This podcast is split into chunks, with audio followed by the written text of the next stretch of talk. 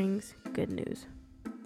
In 1969, an Alpine, Texas woman named Jane Gibbons received one of the most welcome messages of her life from a ghost.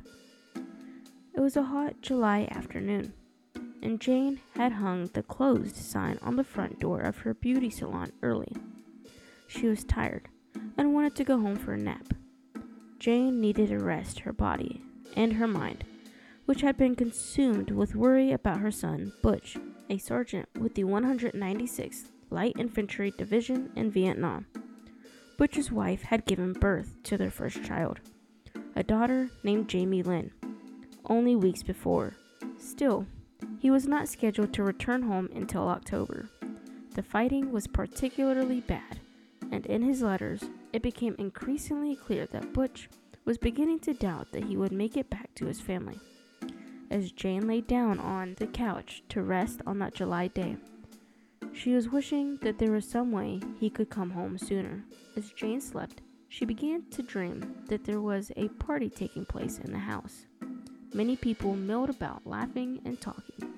None of them seemed to notice when the front door opened and a young man in army combat clothes walked in.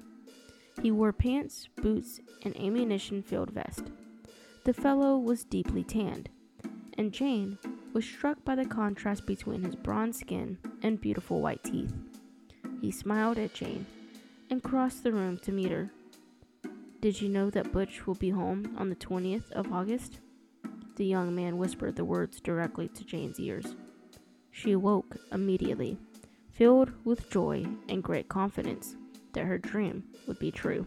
Jane was so certain that the message was real that she told everyone she knew about it. She called Butch's young wife, Janice. She told her customers at the salon. She even shared the story with Butch the next time she wrote him. When he replied, it was a brief note, dated August 21st. "I'll be home soon," he wrote.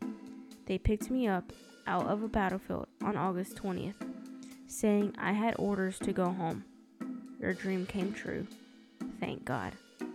Butcher's orders were the result of a clerical error, which was discovered by the time he had reached Da Nang when he showed Jane's letter to the superstitious officer in charge. However, the man decided to let the order stand.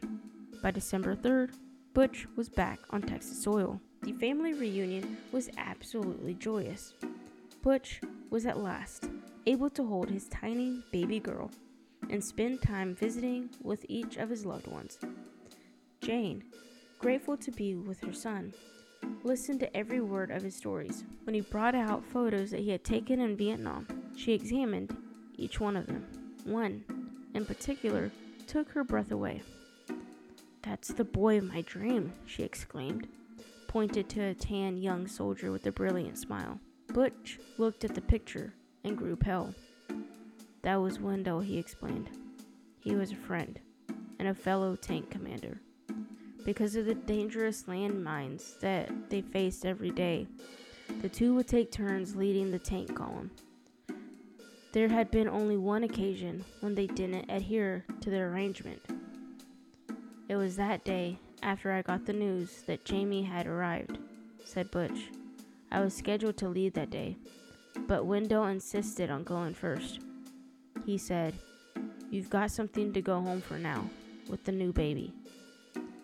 It was a generous favor that cost the young soldier his life. Wendell's tank exploded a mine that day, and he was killed along with two of Butch's other army buddies. The young man had sacrificed himself. It may have been the ultimate act of friendship, but it was not his last. Wendell's final kind gesture took place the day his spirit visited Jane, easing her mind with the good news of her son's safe and imminent return."